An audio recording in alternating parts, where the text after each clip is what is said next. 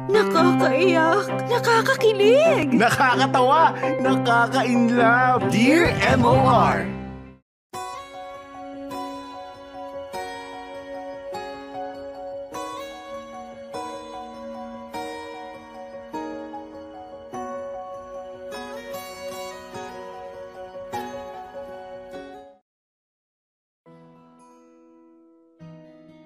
Dear MOR, Hello sa inyo, Popoy and Bea. Ako si RG. Hindi ko tunay na pangalan and I'm from uh, Lupi dito sa Camarines Sur. Bagong listener nyo lamang ako. Nagumpisa akong makinig sa inyo last year lang. Nagbakasakali akong uh, magpaabot ng mensahe sa inyo kasi gusto ko rin sanang mag-share ng kwento ko. Maraming salamat at sinagot nyo ang mga tanong ko sa messenger. Alam kong maraming nagpapadala sa inyo ng mga kwento nila. Popoy at Bea, sa totoo lang, nag-message ako kasi gusto ko sanang humingi ng payo mula sa inyong dalawa. Hayaan nyo ngang simulan ko ang kwento ko noong nakilala ko si Mariel. Long time girlfriend ko itong si Mariel. We've been together since 2017 pa. Matagal na kaming magkakilala ng dahil sa trabaho. Kahit nga noong hindi pa kami at malalim na, ay malalim na talaga ang pagtingin ko kay Mariel. She was the only girl I truly ever fallen in love with. Kaya nga noong nagkaroon ng pagkakataon na ligawan siya, ay ginawa ko ito agad. Magpapakatotoo ako kapag ka sinabi kong mahina talaga ang diskarte ko pagdating sa panliligaw Popoy at Bea. Torpe kasi talaga ako eh. At minsan ay hirap akong sabihin kung ano talaga yung tunay kong nararamdaman. Sa awa naman ng Diyos ay nairaos ko ang panliligaw ko kay Mariel. Officially nga ay naging kami noong June of 2017. Popoy and Bea, as far as the relationship goes, eh naging maayos naman ang naging uh, sa amin ni Mariel. Gusto ako ng parents niya at gusto rin naman siya ng parents ko. Honestly, sobrang perfect nga talaga. After three years of being together, ay nag-decide nga kami ni Mariel na magpakasal na. January 9, 2020, noong nag-propose ako kay Mariel. Originally, I was supposed to propose on her on our anniversary. Ang kaso nga lang ay natanggap sa isang company sa US si Mariel at kailangan na niyang lumipad patungo doon sa first week of February of the same year. Bilang ayaw ko ng bitiwan si Mariel ay nag-decide na nga ako it was then or never na. Popoy and Bea, sobrang saya ko noon kasi bago pa man nakaalis ng bansa si Mariel, ay fiancé ko na siya. Nangako naman kami sa isa't isa na kahit na malayo siya sa akin, ay magpaplano pa rin kami ng wedding namin. Promise namin na we will always make time for each other. Naging mahirap nga lang ang sitwasyon dahil noong March of 2022 ay tumama na ang COVID sa buong mundo at naapektuhan nito ang mga plano namin ni Mariel. Naiiyak nga kami kasi kinailangang mag-shelter at home ni Mariel. Stay at home sa atin kung tawagin. And sobrang nahirapan siya kasi mag-isa lang siya doon. Nahihirapan man din ako, eh hindi ko ito ipinakita o ipinaramdam kay Mariel kasi inisip ko na ako ang magiging sandalan niya kahit nga malayo siya sa atin. Ganun naman talagang nagmamahal, hindi ba po Poet Bea? Nagdadamayan kayo sa hirap man at sa ginhawa. Dear M.O.R. Ang mga kwento ng puso mo. Mga kapamilya, oras na natin. It's 3 minutes before 1 p.m. At yan na nga po, mm-hmm. no, ang uh, unang bahagi ng kwento nitong si uh, RG at si uh, Mariel. Mariel. Uh, na si RG na Naku ha, naiisip ko kanina nung sinasabi ni RG, hindi ako marunong dumiskarte, Popoy eh. Ma- May pagkatorpe ako, ganyan, ah, Bea. Pero kita nyo naman, di ba, sa pagtsatsaga at sa consistency, aba, nakakuha naman itong si ah, Mariel as fiancé na. Di ba, Yeah. naalala ko si Renny Boy. Di ba, na torpe. Grabe ka Oo. naman. Eh siya kasi, na-announce niya na torpe raw siya, ganyan, forever single, ganyan, tinatanggap na niya. Pero deep inside, panay naman diskarte sa mga babae, mga friends yata, yung mga. Oh, gusto mo ba? Oo. Oo. Pero alam mo, sa bagay, pero maalala nga na, kasi si Rene Boy yung parang ano, yung pinakakilala natin. pinakakilala nating torpe kasi nga nasa pangalan na niya, 'di ba? Ang pambansang torpe, Rene Boy. sabi niya eh. ganyan, Mm. Sabi niya eh. Pero sana maging silbi to ah, inspirasyon para sa mga torpe na katulad ni Renny Boy na alam mo po, Boy, Mm. sure mo talagang torpe yung si Renny Boy kasi ang totoong torpe hindi ina-announce na torpe sila. Oo. Yung totoong torpe, wala kang makikita nga bahid na dumada moves. Eh kasi itong si Renny Boy, pag may um, bagong pangalan na mag-comment, mag- may, may reply agad eh, kumain ka na. Oo. Tagasang ka po. Ang problema nga lang, ito, kumain ka na tol. Yan, no, ano na eh. Lalaki na, sa na. lalaki rin. Nag- ah, okay. Si Lord Ramirez pala yung inaano. Lord Sharpay. Si Lord Sharpay. Ut- Utol, utol, utol. Right! Tol, tol, tol. Oo, yan yung mga ano, yung mga tol-tol na mga ganyan, yung mga kuya-kuya Mm. na mga ganyan, ate-ate, ganyan po po. Yan yung mga nilalagay nating ah, bansag para hindi tayo masyadong obvious na type natin o like natin Mhm. yung tao. Pero Mm. dahil, alam mo yun, kinakamusta natin palagi, ganyan-ganyan, o may senyales na like pa din. Pero dapat hindi obvious. Kaya, tol! Kamusta ka na, Mm. tol? O bro! Oo. Mga ganyan. Oo. Pare! Pautol-utol, susunod pa uto-uto na. Ganyan. Tinatansya lang pala mauto. Didiskarte yan, ah, hindi. Utol-utol Biro yan, lang. patol-patol mamaya, popoy ha. Ganyan, Mm, ganyan. utol-utol, patol-patol. Ah, kasunod. Oh, Ganun pero nako, ito balik tayo kay ah, RG at kay ah, Mariel. 'Di ba nakakakilig? Kumbaga parang sabi nga ni ah, RG parang napaka-smooth lang naman ang naging proseso. Hindi siya Oo. masyado nahirapan na ng ah, husto kahit pa nga mahina ang loob niya sa paniligaw nga lang.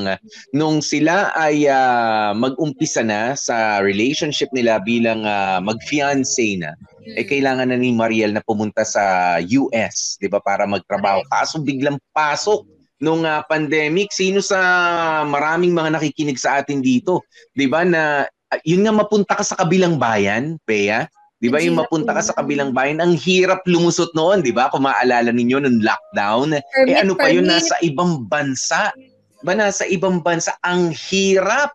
Correct. Oo, itong si ah, RG tsaka si Mariel, isa to sa mga kwento na I'm sure marami ang nakaranas ng mga magjojowa Mm. na nagkahiwalay and alam mo yun, nagkaroon ng balakid dahil sa ah, pandemic. And ah, med- may part lang doon medyo kinabahan ako. Kasi syempre, Mm. 'di ba, parang sabi ni ano ni RG na hala po lilipad na ng ah, ibang bansa. Akala ko magpapa- magpapakasal na, buti na lang ano pa lang, proposal pa lang pala ng bongga-bongga. Kinabahan ako Aha. doon. Pero eto nga no, ah this is a very difficult challenge na hindi lang siya simpleng LDR, meron pang kasama na stress and the challenge o obstacle ng pandemic. Na madali kasi Popoy na isa sa mga paraan para madali mong ah, kahit papaano malagpasan yung mga challenges ng LDR is kapag ka busy ka.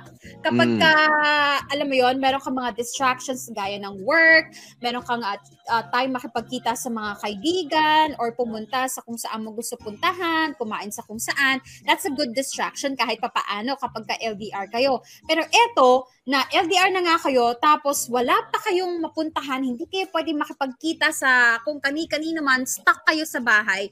That's a, ano, that's a double uh, challenge or obstacle kasi ah yung yung stress and yung ah, quality ng mentality mo kapag ka alam mo yun nakukulong ka sa isang ah, kwarto na hindi ka pwedeng lumabas walang assurance kung papaano ka kukuha ng food mo ng water Aha. mo or yung mga yung daily routine mo ma naapektuhan. So, uh, ang magiging epekto nun, wala kang ibang wala kang ibang mapagdidiskitahan kundi yung partner mo, 'di ba? Sa kanya mo ibubuhos yung mga frustrations mo and siya din naman, etong si RJ din naman, hindi naman ganun kadali ang buhay dito sa Pinas. So, pwede rin niyang ibuhos dun kay uh, Mariel, pero good thing na doon naman sa part ng letter niya, wala naman wala pa naman siya sinasabi na bonggang awayan yes, or a uh, misunderstanding. Pero ang mm. goal lang talaga ni RG is, oo, mahirap yung sitwasyon ko dito sa Pinas, pero mukhang mas mahirap yung sa kanya kasi dito sa Pinas, nandito yung mga kamag-anak ko, nandito yung mga oh. friends. Eh siya, sino kasama niya doon? Wala, ba So my job is uh, not to share my burden, but to as much as possible try to take half of her burden doon sa mm-hmm. ibang bansa and that's a very good uh, oh. choice para kay RG na gawin. Oh, pero mahirap, uh, Bea eh. Lalo na kapag ka narinig ko yung uh, boses ko na ano nagfi-feedback eh. Naka-on yata yung isang audio. Hindi. Ayan, wala. nawala. Yan, nawala na no. Ko talaga may pinindot ka na naman. Biga. Oy, wala akong ginawa. Kundi na. That's not Ikaw mine. Talaga. I'm so sorry. That's not Ikaw mine. Talaga. That's yours. Uh, no. Anyway. Ayan, pero mahirap talaga, Bea. Isipin mo, uh, January, nag-propose ka, di ba? January of 2022. February, umalis si uh, Mariel. Then March, may mga la- nag-lockdown, lockdown na rin dito diba? sa atin. March ang uh, lockdown. Uh, tapos sa yeah. uh, ibang mga bansa rin. So ano na rin, uh, ganun kahirap. Ang hirap mag-adjust, 'di ba? Nung mga panahon na 'yan. Anong unahin ko? Yung love life ko o yung trabaho ko dito, yung sitwasyon ko dito, relationship o yung uh, uh, uh, titigilan ko rito? Paano ba? Parang tumigil naman din ang mundo. Napakahirap para kay uh, Mariel noon. 'di ba na well hindi pa nakikwento sa atin ano ba nangyari uh, nila RG nila Mariel pero talagang uh, we can relate to this ano yun lang pagpunta natin sa mga mahal natin sa buhay noon, uh, talaga napaka-challenging. 'Di ba? May may, maki, mm. may makikipag-away pa para lang palusutin sa ano tawag mo diyan sa, sa checkpoint. checkpoint. Hindi ka pwedeng pumunta sa magulang mo na nasa kabi- nagkataon kasi nasa kabilang bayan o nasa kabilang barangay. 'Di ba? Yung mga ganyan medyo nagkahigpitan talaga ng mga panahon na yan. So you can just uh, imagine the agony doon sa yeah. utak 'di ba? Uh, yung Correct. mental agony na dinaranas nitong si Mariel. Bago lang siya sa US, nag-uumpisa sana ng uh, trabaho niya. Yes, safe naman na siya ron, but uh, syempre mentally eh talaga napaka-hirap, agonizing, 'di ba? Parang uh, ang bigat-bigat ng uh, sitwasyon. Hindi 'yon yung uh, ine-expect mo nga abutin doon. Pero nasan kaya doon yung hashtag Dear MOR deserve ko? 'Di ba na Oo eh. Deserve nyo ba yan? Kasi ang smooth naman, wala kayong mga pinagawain, hindi naman uh, uh, mahirap kausap si uh, Mariel ayon sa first part ng ating uh, kwento. Ano kaya yung deserve mo, uh, RG?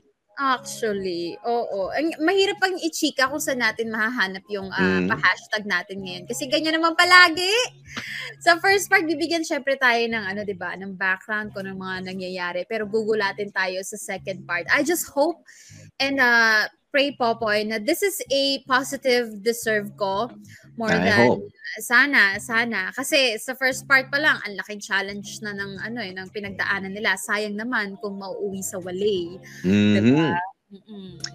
Sabi ni uh, Seri Gonzales, kaya lagi kong sinasabi na wala sa lapit o layo uh, ng distansya para mapatunayan ang totoong pagmamahalan dahil may tiwala tayo sa isa't isa sapat na yung pundasyon para manatiling matatag ang inyong relasyon. Hmm. Mm-hmm. Mula kay Seryo. Uh... Ang point mo, Seryo, joke lang. Hindi, wala naman talaga sa distansya. Malapit ka, malayo pa. Ganyan, mm-hmm. nasa ano niya yan, dedication para sa isa't isa. O ito, sabi pa niya, Lord Sherpay Ramirez, ang hirap talaga kapag ka LDR pero nawa ay palagi nyo pa rin uh, makayanan. At ang pinaka-importante ay ang pagmamahalan nyo sa isa't isa. Nawa ay hindi yun ma- mawawala kahit na malayo ang distansya ninyo. Mm-hmm. Oh, ano pa? Basta pa. Dito sa YouTube, wala pa ako nakikita uh, comment eh. Teka. Teka. Lumipat ako sandali sa Facebook. Una ko nakita si Renny Boy. Sabi niya, deserve niya magkaanak siguro. Nasa ibang planeta talaga tong si Renny Boy minsan. Bakit? Deserve niya magkaanak. Sino? Sino, Renny Boy? Oh. Oh, ano pa, Poy? Sabi ni Mary France, parang kilala ko yung RJ na yan. Sabi ni Marvin, si Renny, Bo- Renny Joy yan. Na mali. RG kasi, hindi RJ. RG, hindi Hindi. RJ. Sinabi ko na kanina eh. A-R-G-E-E. Ayan, pero hindi, ano naman yan eh, ah, pseudonym. 'Di ba? Pinatago niya naman yung ah, pangalan niya. Hindi naman yan yung totoo niyang pangalan. So, sure. huwag niyo nang pag-awayan. Hindi si Renny Boy yan. Oo. Renny girl. sabi ni Ma, sabi ni Makoy, yung RG na yung Renny girl daw, hindi na Renny boy. Sabi Uy. Ganyan. Kasi si Marvin, Renny Joy. Renny girl. Mm.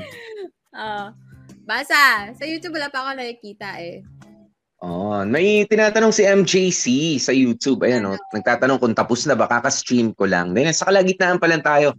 Oh, don't you worry. Kaya lang, oo. May, eto, si, ah, si Kathleen Sherry Pablico, pinapatanong niya paano mag-send ng story. Avid listener daw siya kahit nung bata pa. Never akong nagsawa. So, ang tanda na natin, no, Popoy, no? Bata pa lang sila, pinakikinggan na nila yung Dear MOR.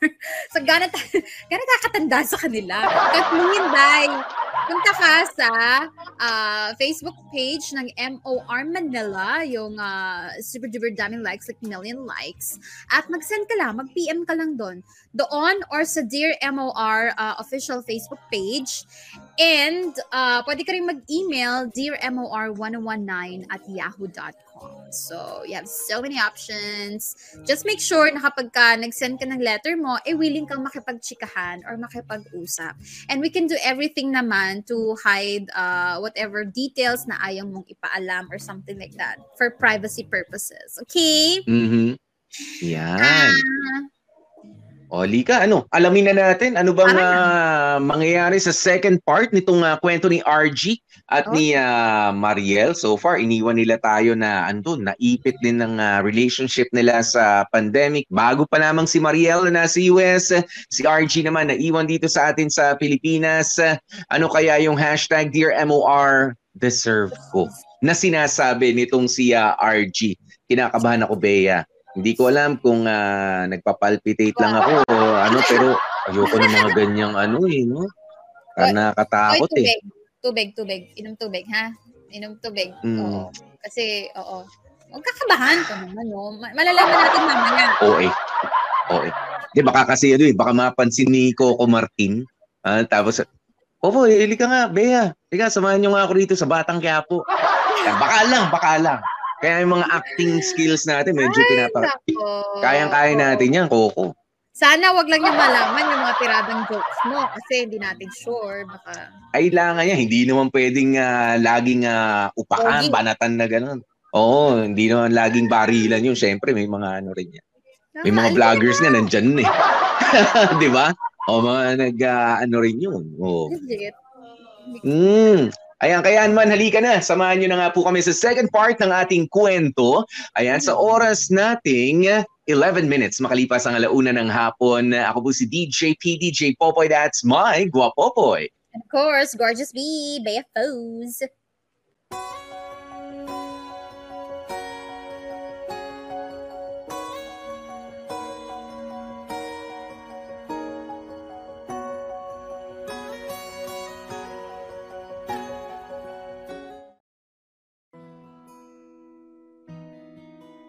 Popoy at Bea, siguro narinig nyo na yung mga quote-unquote ay ah, horror stories ng mga taong nasa isang long-distance ah, relationship. Dami ko nang narinig na sabi-sabi tungkol dito. Ang totoo niyan, kinabahan naman na- din ako sa magiging lagay ng pagsasama namin ni Mariel. Pero naniniwala talaga ako na kakayanin namin kahit papaano ang ah, maging malayo sa isa't isa. Kaya importante talaga sa akin na mapag-usapan ang ah, lahat-lahat bago siya pumuntang US. For a while, eh mukhang hindi naman mangyayari sa amin ang mga problemang kinakaharap ng ibang mga relasyon na nasa LDR. I mean, lagi kami nag-uusap ni Mariel. Basta pag may problema siya, ay nandun agad ako. Isang tawag lang. Ang kaso, eventually nga ay dumating na rin yung mga frustrations. Yung mga small arguments na bigla-bigla na lamang lumalaki. At unti-unti ay nawalan na kami ng oras para sa isa't isa. Lagi naman akong humihingi ng tawad kay Mariel kapag ka nagkakasagutan kami at kapag ka nawawalan ako ng oras para sa kanya. At ganoon din naman si Mariel sa akin pag siya naman ang alam niyang mali. Popoy at Bea, sobrang naging fragile ng relationship namin ni Mariel. Tumagal ang ganitong sitwasyon noong uh, buong taon ng 2020. Akala ko talaga ay katapusan na namin. Buti na lang ay nagluwag ang mga restrictions noong late 2021 at nakapagpa-schedule si Mariel na makauwi dito sa Pilipinas. Popoy at Bea, excited na excited ako. Sa wakas ay makikita ko na muli ang fiancé ko ng personal. Sa isip-isip ko, e babawi ako kay Mariel pag uwi niya. At the back of my mind, ay umaasa akong maayos ang pagsasama namin kapag ka nagkita na nga ulit kami. Ang kaso nga lang yung excitement ko ay napalitan ng lungkot kaba at pighati. Popoy at Bea, hindi umuwi si Mariel noong araw na inaasahan kong babalik siya ng Pilipinas. Wala akong narinig na tawag, message, o kung ano pa man. Umaasa ako ng paliwanag pero wala talaga akong nakuha. Sinubukan kong tanungin ang parents ni Mariel pero wala rin silang maisagot na diretsyo tumagal ng tumagal ang ganitong sitwasyon hanggang sa pati ang magulang ni Mariel ay hindi na ako kinakausap pa. Popoy at Bea, nawala na lamang bigla ang fiancé ko sa akin na wala man lang paalam. Ang totoo niyan, umaasa pa ako ng paliwanag eh. Kahit konti lang. Kasi kung ano man yun, matatanggap ko naman. Huwag lang sana yung wala talaga. Ang hirap mag-move on kapag ka. Wala akong closure na nakuha. Sobrang sakit na nangyari sa akin. Deserve ko naman ng explanation, hindi ba? Lumipas pa ang maraming buwan, unti-unti ay sinubukan o sinukuan ko na si Mariel. Tinanggap ko na ang kahihiyan na hindi na ako sinipot ng babaeng sana ay iaharap ko sa dambana ng Diyos. Popoy at Bea, ngayon eh, may mga chismis na lang akong nare-receive. Kesyo ikinasal na raw sa iba si Mariel sa US at may sarili na ring anak. Wala na akong pakialam dun. Basta ang gusto ko lang ay konting paliwanag. Popoy at Bea, di ba deserve ko naman yun? ano nga ba ang dapat kong gawin? Sana ay matulungan ninyo ako. Lubos na gumagalang, RG. Dear M.O.R. Ang mga kwento ng puso mo.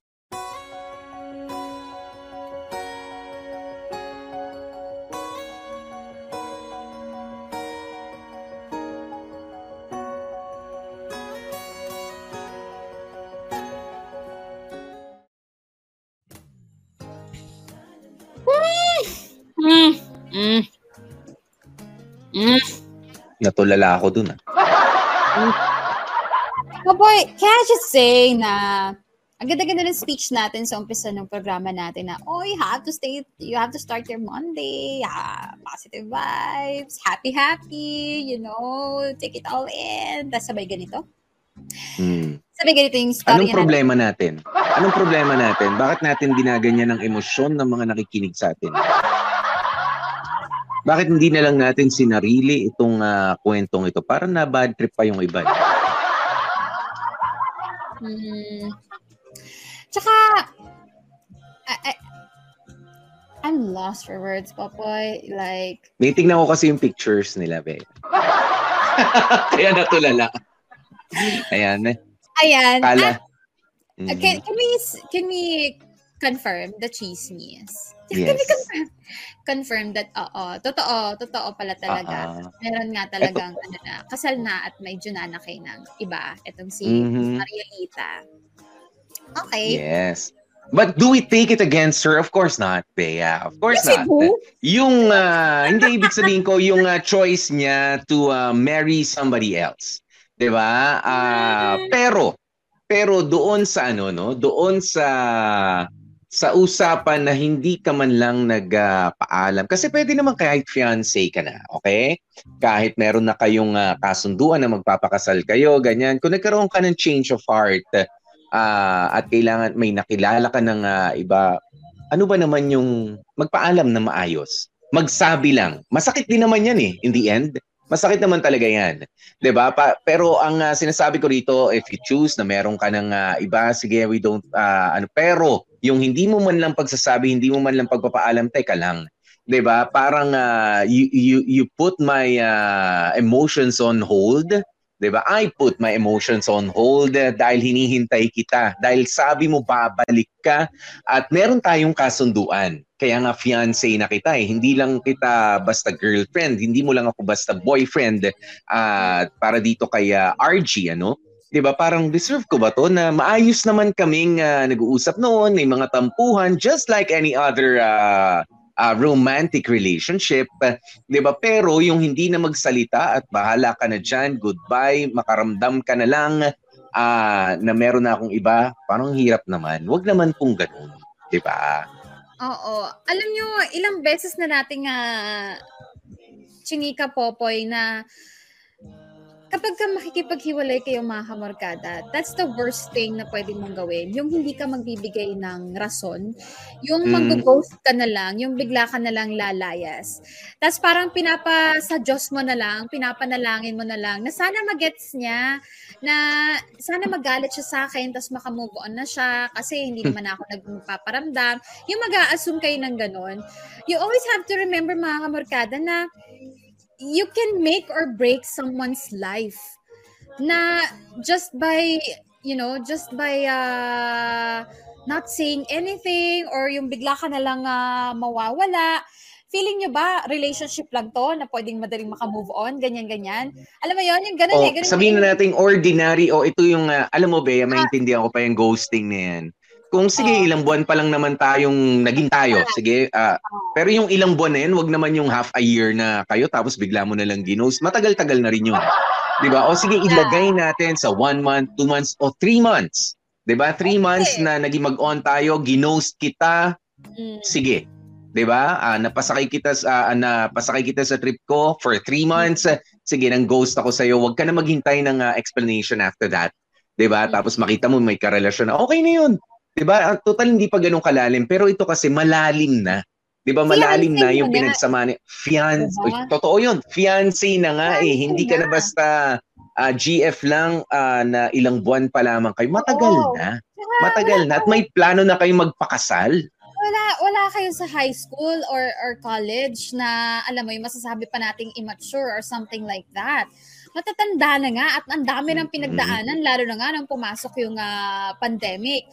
Kaya alam mo yun, kahit let's say hindi nyo kayang sabihin yung salitang hindi na kasi hindi na kasi kita mahal or something like that Mhm. mag mag-invento ka na lang for their sake. Kasi total iiwan mo din naman eh. Siya yung mag siya yung ano eh, sobrang masasaktan eh, 'di ba? Basta kailangan bigyan mo ng rason. Huwag yung bigyan ng mental problem yung tao at huwag yung gam- bigyan ng emotional trauma yung tao by uh, ghosting them lalo na nga at ang lalim ng pinagsamahan nyo. Pero duda ko Popoy, hindi na nagsalita yan at hindi na nagsalita yung mga kamag-anak dahil obviously hindi nakipag iniwan niya si RG hindi dahil sa na fell out of love. Iniwan niya yan dahil nakakita ng iba yan. Ha?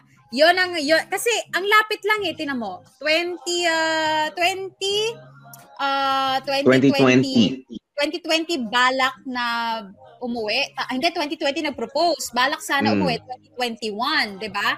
Eh, nasa 2023 pa lang tayo. Tapos, ayan na nga, may kasal na sa iba, tapos may nanakay na. Ah, ang bilis naman nun, di ba? May nakitang iba at natakot aminin na nagkasala siya na alam mo yon Ah. pinagpalit kita sa iba. Kaya, kaya natakot aminin eh na magmukha siya super duper sama. Kaya hindi na nagsalita. Mhm. Yun yun. Well, we can only assume, Bea, eh. We can only Oh, assume na na nag-ano no na nag-overlap yung ah, relationship. Nag-overlap Diba? yan. Laki ng bata eh. Charot. Uy. Pag, ayan, pero hindi, ah, we can only assume na ganun nga at merong guilt feeling ah, on the part of ah, Mariel. ba? Merong ah, ah, pero yun yun eh, it's a guilt feeling. Ayan, pero sabi nga ni Bea kanina, sana nag-imbento ka na lang ng ah, ano mo no, ng ah, ah, kwento mo. 'Di ba? Kahit imbento na lang kasi hiwalayan mo na lang din naman eh. Sabihin mo na murder yung kuko ko, gusto ko na makipaghiwalay sa yung mga ganyan na kwento. Sabi, bakit? Eh kasi naalala kita kapag ka nakikita ko yung uh, kuko ko. Yung ganun. Yung ganun, kahit ganun kababa. Basta I don't uh, like you. I, I, ayoko na ng relationship na meron tayo. I mean, deserve mo. Uh, deserve naman ng tao na pinangakuan mo ng kasal. Hindi lang naman, uh, hindi ka na lang ordinary girlfriend. Hindi ka na lang uh, ordinary boyfriend, di ba? Yeah. Makipag-usap naman tayo. And for, uh, para doon naman sa pamilya, lalo na kung alam nyo naman na merong uh, proposal nga na nangyari, di ba, in-approve nyo naman na gusto nila yung uh, isa't isa, approve sa inyo yung ano relationship, be kind enough. Di ba? Be considerate enough uh, to talk to the, ano naman, to uh, the other party. Lalo na kung uh, kasi uh, it speaks a, uh, a lot sa Mm. sa ugali ninyo bilang pamilya. 'Di ba? Kung ayaw ng uh, anak ninyo, halimbawa, na makipag-usap dahil uh, wala na, wala na. I mean, you should know better kung kayo ang magulang. 'Di ba? You should know better. O sige, halimbawa si Bea ay uh, yung magulang niya ay kakausapin ni uh, Popoy dahil ayaw na akong kausapin ni Bea, fiancé ko na siya, ano po ba nangyari, tita? Siguro you uh, bigyan nyo naman yung sarili nyo ng uh, ano to, uh, konting dignidad. 'Di ba? Ayaw ng anak kahit dis, uh, maging disente kayo at magkaroon kayo ng dignidad. 'Di ba? Itayo ninyo ang dignidad ng inyong pamilya to talk to the uh, ano na hindi na para hindi na siya umasa hindi puro tanong. Respeto kahit papaano. Nagtatanong, babalikan pa po ba ako? Halika. Ayaw ito ipasabi ng ah, anak ko, pero sasabihin ko na sa iyo ang sitwasyon. Ayaw ka na niya, ah, hindi na siya makikipag-usap sa iyo, pasensya ka na, alam ko magiging masakit, ilang Tsaka ilang beses nyo na rin nakasama yan para tanggapin ninyo ang ah, proposal. Hindi nyo man lang pakakawalan ng ah, maayos. Di ba yung ganun na lang? Dapat naman sa mga magulang, sa mga kapatid, I'm sorry, kuya, or papaano ba, meron ng iba si ate, that's uh, truth eh. 'Di ba? Sana kayo naman na yung tumulong doon sa tao. Although, Oo. syempre, sasabihin natin, ay hindi, ah, dapat ah, ah, Kasi you- pamilya, you should be able to tulungan. read between the lines. 'Di ba? Yeah. You should be able to read between the lines. Ayaw ka na kausapin na, ayaw ka na rin namin kausapin. Alam mo na yun. No. 'Di ba? At least magkita man kayo sa labas. 'Di ba? Ikaw si tita, ikaw si tito, may respeto pa rin sa inyo yung tao. Hindi yun naging ah, ah, cohort pa kayo o kasabwat doon Yeah. sa kalokohan nung ah, anak ninyo. 'Di ba? You should know better. You should know better. Or as simple as isipin nyo na lang, parang kunwari, nasa trabaho ka, tinanggal ka sa trabaho pero hindi ka binigyan ng rason bakit. E di nawalan ka Hmm. ng livelihood at nawala ka, pero hindi mo alam kung bakit. Ganong, ganong frustration din yun when it comes to breaking up sa relationship. Kaya tigil-tigilan nyo yung pag-iisip na ayoko kasing saktan, kaya alam mo yon umalis na lang ako, hindi ko na chinika, bakit nakipag-break ako? Eh, ano ba sa tingin mo ginagawa mo ngayon? Hindi mo lang sinaktan, binigyan mo pa ng trauma yung tao. Binigyan mo pa tuloy ng ah, anxiety yung tao when it comes to dealing with relationship. Mhm. 'Di ba? Kaya kapag harapin nyo. Huwag kayong ganyan. Makipag-break kayo ng maayos. As simple as that. Para malinis. 'di ba? Buti nakakatulog pa tong babaeng to. Charot na. So, hindi, meron na siyang sariling buhay niya ngayon. Ang ah, hindi maganda lang dyan is the decision of the family also. Oh, kasi involved na sila dito eh nung ah, nangyari yan. Tapos hindi na lang din kayo nagsalita. 'Di ba? Wag naman taong humarap sa inyo yung ah, si RG, 'di ba? Taong humarap sa inyo pero sana tao rin kayong ah, kausapin siya kahit pa ayaw na nga ng ah, anak ninyo. Yun lang. Sabi ni ah, Dandan Arnaiz, ah, basta stay, ah, stay strong lang kami ni Roland Litaw. Maghihintay ako hanggang sa makaipon siya. I will have faith sa kanya at kapag ka nalaman ko na nagkaroon siya ng iba, eh di magsama sila. Eto 50 stars, Popoy and Bea. Ganun lang. Ganun lang kasimple Gusto yung ko yung ano. mga ganun, ka- rect to the point, no, Popoy, no? Gusto ko yung mga Mm. ganyan. Thank you so much. Sabi ni ah Jason, ah, sino yung binasa mo? Pangalan Sino? niya? Si Dandan yun. Dandan Ah, okay. Arnaiz. Ah, okay. Mm. Si Jason Ramirez, sabi niya, ah, trust, love, understanding, at higit sa lahat ay huwag malikot sa relasyon. Kaya kailangan. Ah, kaya kailangan deserve niya ang explanation na yon. Ah, pakulam o pabarang yun. Charot. Uy, wag ganyan. Walang ganun. Ha? Mm. Jason. Sabi ni Si Kevin Mark- Villa, Ah, sige. sabi niya, siguro imbes na maghanap ka ng explanation galing sa kanya, maghanap ka na lang din ng ibang magpap makapagpapasaya sa'yo. Mahirap din kasi na magstay ka sa isang bagay na wala na wala. Akala mo andyan, pero wala na pala. Easier Mhm. said than done, Kevin Binuya. Mahirap, mahirap. Hindi naman na porke, ay, hindi na siya bumalik, hanap na ako ng iba. Hanap Of course, di ba? Ah, kumbaga, pinagreserba mo na ng ah, pwesto yan sa puso mo eh, di ba? For the longest time at umaasa kang pakakasalan mo. Nung una nga, Bea, ah, kung ako yon, di ba, umuwi ka halimbawa ngayon, ah, ano ba ngayon? Feb ah, 20, sabi mo uwi ka ngayon, tapos niha, niho, wala. Siguro Wala. after three days, wala pa rin balita. Ano ba, umuwi ba o hindi? Siguro isusurprise niya ako. Siguro ganun pa yung pakiramdam ko eh. Diba, bigla mag-appear yan dito sa bahay. O kaya hanggang sa week, siguro sa weekend, so surprise ako nitong babaeng to. Baka may pinaplano siya. Tapos yung family niya, baka kasabwat din nila. Yung mga, ga- baka ganun pa isipin ko eh. Pero Oo. yung wala talaga ni ha, ni ho, ni konting pautot, wala. Or, or bukod doon sa anxiety ng paghintay, yung pag-aalala na, hala, baka may nangyari sa kanya. Or Mm, yun na. kidnap siya. Or alam mo yun, na-hospital somewhere na walang nakakaalam. Kaya alam mo yun, wala rin machika yung mga kamag-anak. Ay, wag nyo, ah, ah, ang hirap po po yung nag-aalala ka tapos wala kang makuhang sagot. Nakakaulol yun Mhm. mm, ako sa inyo, di ba? Mm. Yes. Ah, si Gail Enriquez, sabi niya, start your life without Mariel Archie. Ah, ah, RG. Pag putol niya ng communication niyo means bumitaw na siya sa relasyon ninyo. Eh, ang problema nga eh. Ang problema, nawala ng communication nung sinabing yung araw na uuwi siya. Alam na uuwi, pero biglang umuwi nung wala. Alam mo yun, kahit nga ako nalabuan dun eh. Oh, uwi ako sa Feb ah, 20. Ayan. Nasabi pa sa kanya eh. Pero after that, wala na. Nawala na. Nakalimutan yung number. Naka, hindi na naka-roaming yung phone. Okay. Ay, naka. oo. Sige. Sabi nga ni Mary Franco, so sumingit ako sa Facebook po po yun. Saan ka sa Lupi, Hmm. RG? Taga-buhi lang ako. Shot puno na natin yan. Oo, di ba? May mandadamay na. Mm. Si Chan Palma, sabi niya, ito ang mahirap sa LDR eh. Ah, hindi Chan naman sa Palma? nilalahat. Oo, si Chan Palma. Pero Ah. kayang-kaya kasing ipagpalit sa mas malapit. Tapos ang irarason, mas naramdaman ko yung pagmamahal sa kanya. Yan, quote unquote. Be, eh mas mararamdaman mo kasi hinahayaan mo na humanap ka ng comfort sa iba na pwede mong ah, makasama sa personal. Kung wala din naman pupuntahan, sabihin mo, ah, wag mong iwang nakanga, ah, sabihin mo, wag mong iwang nakanga si RG. Alam mo, ah, RG, itabi mo ako. Ako Ah? na. Sabi mo, Ah, ako it- na. Itabi mo ako na. Yan, Oo. Charis umali. So, Charis ang, umali. ang, Maris. question, ang question ko sa'yo, Chan Pan, nakaka-relate ka ba? Charot. Mm.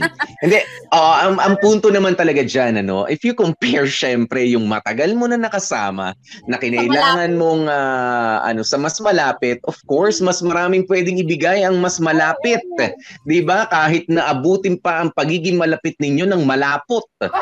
'Di ba? Malapot na pawis sa pagyayakapan ninyo ng ganyan. Syempre, you don't compare the quality of love na ibibigay sa inyo ng isang taong malayo sa inyo pero subok na ng panahon. 'Di ba? Doon sa taong uh, mas malapit sa inyo who can uh, comfort you physically, 'di ba? Uh, para yung mga desires niyo rin ganyan, uh, it's uh, it's unfair. 'Di ba? It's unfair na to compare yung uh, ganoong uh, klase. Kaya make up your mind, 'di ba? Before committing into a relationship, 'di ba? Kaya alam nyo, yung uh, pagpasok uh, sa LDR na ganyan hindi basta-basta yan eh.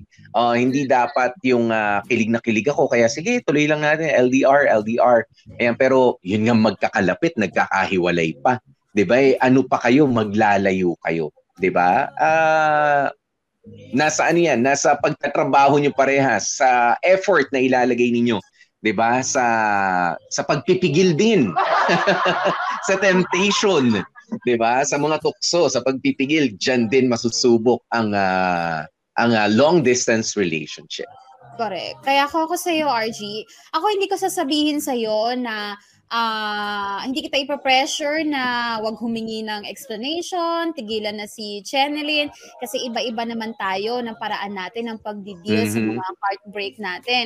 Eh sa nakakaulol eh, pag walang explanation tayo makuha, kahit apology man lang eh, 'di ba? So ako para sa akin hindi ko sasabihin sa gawin mo to, gawin mo 'yan.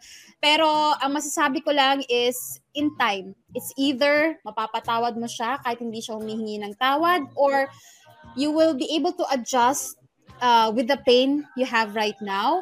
And uh, yun lang eh, yun lang talaga ang sagot dyan eh. It's the time. Either ikaw magpapatawad sa kanya ng kusa or you just learn to accept everything. Hindi mo kailangan ng, ng not necessarily pagpapatawad, pero alam mo yun, you can live with the pain na na yes. ginawa nitong si ano, Marie. Mm-hmm. Yan. Pero sa ngayon, malinaw na ang lahat, RG. Ayan, hindi ko sasabihin mag-move on ka na. Pero ito na, malinaw na na. Sa harapan na nating lahat that, that you just have to move on na nga from uh, Mariela, no? Kaya naman, thank you sa pagtitiwala mo sa Dear MOR para dito sa kwento mo na masakit man, hindi naman sa tinatakot natin ng iba dyan, di ba, na pumasok sa long distance relationship, uh, pero isa lang yung uh, mensahe dito, kahit gaano ka kahanda, di ba, may mga bagay talaga na mangyayari at mangyayari sa loob ng uh, relationship mo na kailangan maging ready ka pa rin. 'di ba? Kahit pa napaka-smooth, napaka-suabe lang na mga nangyayari, eh, di natin alam. Meron palang bomba sa bandang huli. At kailangan malakas ang loob mo. Huwag kang bibigay. ba? Diba? Ang tao, nag-iiba ng minamahal. But love, di ba? Yung pagmamahal, hindi nababawasan ng pagmamahal yan. Makukuha mo pa rin yan sa ibang tao. Diba? Good luck, RG. Sulat ka sa amin kung meron na nga ulit na mag, uh, pata- magpatibok sa puso mo. Ayan, mm. good luck na lamang sa paghahanap. Sana ito na talaga yung totohanan na. Mm. For real Uh, yung hashtag Dear MOR, deserve mo talaga ng bonggang-bongga, RG. Mm-hmm. Yan, at syempre, naku maraming maraming salamat mga kapamilya. Ang oras na nga po natin, 39 minutes makalipas ang alauna ng hapon. Bukas, magandang kwento na naman ang ating matutunghayan dito sa Dear MOR. Kaya naman maraming maraming salamat sa inyong pagsama. Ako po si DJ P, DJ Popoy. That's my Gua Popoy. And of course, Gorgeous B, BFO. At ang lagi namin paalaala, stay safe, stay healthy, at kahit anong mangyari, mga family, stay in love, and stay happy.